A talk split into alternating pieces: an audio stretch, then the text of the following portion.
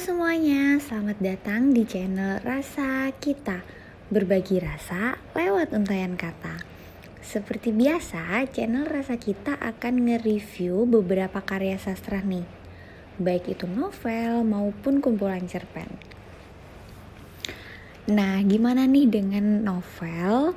Novel yang udah direview oleh Rasa Kita di video-video sebelumnya Kira-kira udah membaca buku apa aja nih setelah mendengarkan review dari rasa kita? Oh ya, jangan lupa tulis judul buku yang udah kalian baca di kolom komentar ya. Semoga hadirnya rasa kita mampu menumbuhkan minat baca teman-teman. Karena karya sastra itu tidak membosankan, justru bersifat berguna dan juga menyenangkan. Sebagaimana fungsi sastra itu sendiri yaitu Dulce et Util. Episode kali ini aku akan kembali nge-review novelnya Kak Oki Madasari yang berjudul 86. Sedikit cerita nih ya, karya-karyanya Kak Oki ini selalu berhasil menarik perhatiannya aku nih. Karena temanya yang diangkat itu memiliki kedekatan dengan kehidupan yang sesungguhnya yaitu tentang kritik sosial. Penasaran dengan kisah novel ini? Yuk langsung aja kita mulai reviewnya. Novel berjudul 86 merupakan karya keduanya yang lahir dari tangan penulis kelahiran Magetan, Jawa Timur bernama Oki Madasari. Novel ini lahir setahun setelah Entrok terbit di tahun 2010 melalui penerbit Gramedia Pustaka Utama. Cover novel ini didominasi warna kuning dengan tulisan angka 86 gitu. Syarat akan kritik sosial yang menyentil dengan ketebalan halaman berjumlah 260 halaman nih teman-teman. Ciri khas dari setiap novelnya Kaoki adalah pembuka ceritanya selalu disuguhkan konflik utama yang akan dibahas gitu. Dalam kepenulisan sastra, teknik seperti ini memang mampu menarik perhatian pembaca ya untuk selalu penasaran dengan rangkaian jalan ceritanya. Jadi artinya tuh kayak gini, jalan cerita itu menjadi tidak mudah untuk ditebak oleh pembaca. Kayak uh, plot cerita yang Demikian itu sering juga kita kenal dengan plot twist ya, di mana konflik yang ditampilkan terlebih dahulu, setelah konflik ditampilkan, kemudian secara perlahan sebab-sebab konflik akan diungkap kayak gitu.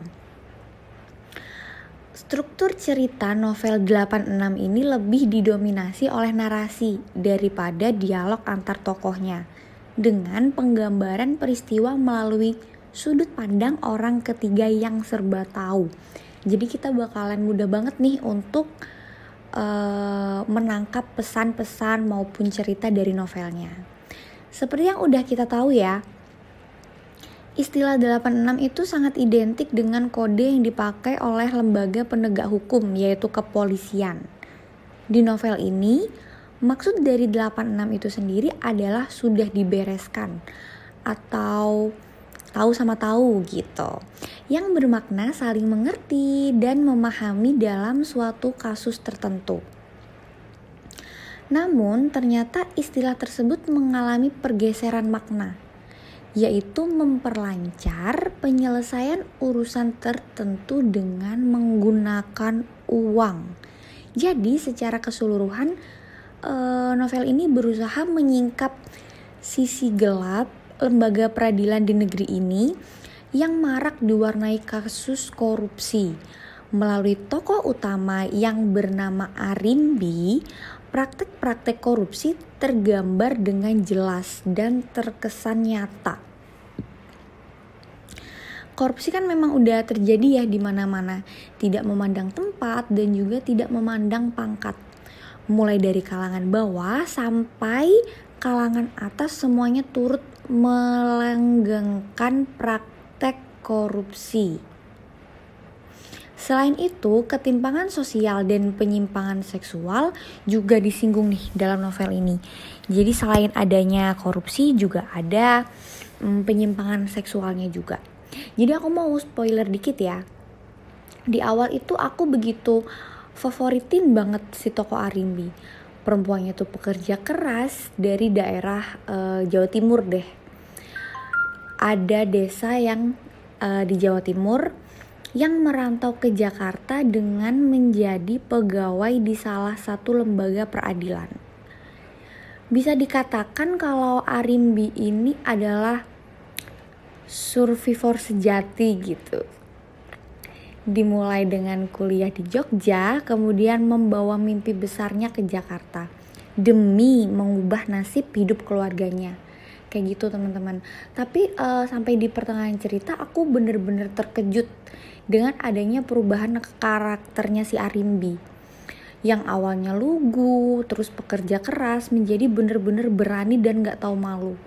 Karena uh, turut melancarkan aksi suap menyuap itu tadi bersama suaminya. Mungkin ini uh, sebagai efek dari dari plot twist ya yang aku sebutkan di awal tadi. Jalan ceritanya jadi susah ditebak gitu.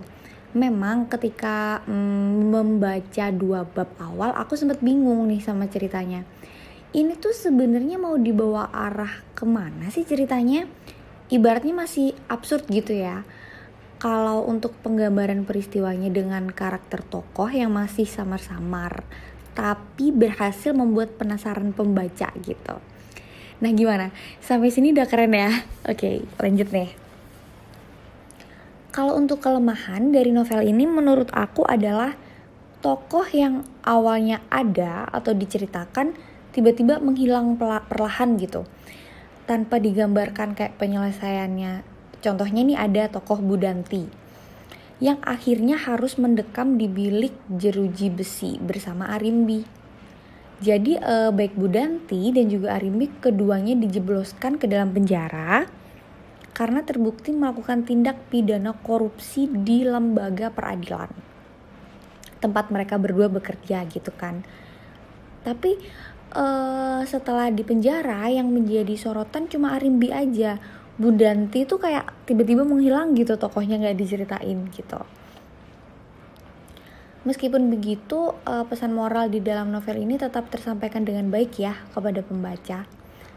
Di antaranya, kisah Arimbi tuh kayak ngajarin kita bahwa lingkungan nyatanya tuh juga bisa untuk memengaruhi seseorang melakukan kejahatan.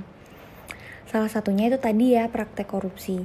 Mungkin e, bisa berawal dari rasa tidak puas kalau gajinya berapa, terus e, atas kerja keras dan juga harapan yang berlebihan terhadap uang bonus gitu. Seperti yang dilakukan si Arimbi. Awalnya dia tuh bekerjanya ikhlas meskipun gajinya juga pas-pasan.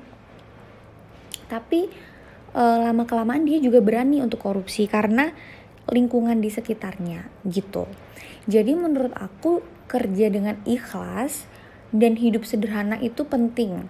Daripada menuruti tuntutan hidup dengan gaya hidup mewah yang pada akhirnya mendorong timbulnya kejahatan salah satunya itu tadi korupsi gitu Mungkin itu ya pesan moral yang bisa uh, kita petik. Semoga kita bisa menjadi pribadi yang lebih baik kapan pun dan di mana pun. Jadi gimana nih? Tertarik untuk membaca novel ini? Oh ya, perlu diingat ya, masih ada kisah lainnya yang aku nggak ceritain. Seperti persoalan ketimpangan sosial, penyimpangan seksual, serta uh, kasus dari suaminya Arimbi yang juga jadi sorotan di novel ini gitu. Kalau kalian tertarik membaca novel ini boleh banget untuk membelinya sekitar 65.000 aja untuk harganya di toko-toko buku terdekat. Atau membaca buku digitalnya melalui aplikasi Ipusnas yang bisa didownload melalui App Store maupun Play Store. Linknya juga udah aku taruh ya di deskripsi box Oh ya, uh, novel ini khusus untuk dewasa ya. Jadi pastiin untuk usia 17 tahun ke atas. Kalau yang belum 17 tahun ke atas mungkin bisa uh, aku review-review novel untuk kalian ya. tidak untuk novel ini kayak gitu. Oke, selamat membaca semuanya. Mari kita tingkatkan minat membaca supaya menjadi generasi Indonesia yang gemar membaca. Terima kasih sudah mendengarkan review kali ini. Jangan lupa like, komen, dan subscribe. Tombol loncengnya juga jangan lupa dinyalain ya. Sampai jumpa di review-review sastra selanjutnya. Selamat beraktivitas.